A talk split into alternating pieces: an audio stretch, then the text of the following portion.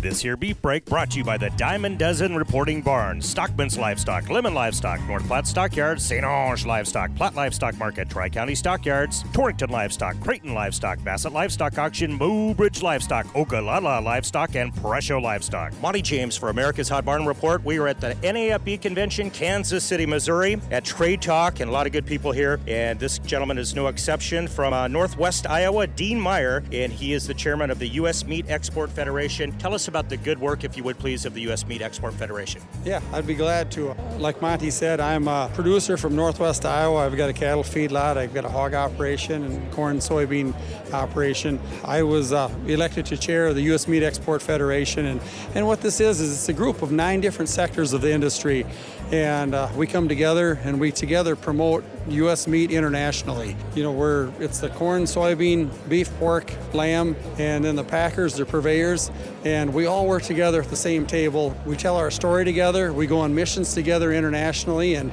and we represent the products that we raise. You know, we're all on the same team. Absolutely. And we we need to work together on this. And what's interesting, is it's the checkoff dollars that really fund us. You know, the, the more checkoff dollars we get, the more the government funds funds supplement this and even industry dollars. I mean, we can go into a market in Japan, promote a product in Costco, for example, and Costco will match the dollars put in. I've seen a return of 26 to 1 on checkoff dollars used to market meat internationally. And where this comes back to us as producers is last year it was almost $500 a head to every carcass that went out the door that added value, U.S. exports added value to. Where U.S. meat really excels is in the variety meat and the underutilized cuts.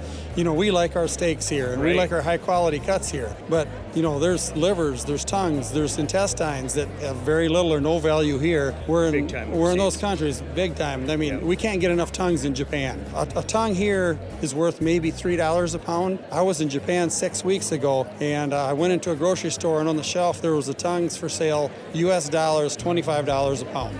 I mean, that that's that's sixty dollars value to every carcass we market in just those variety meats and that's why we need exports.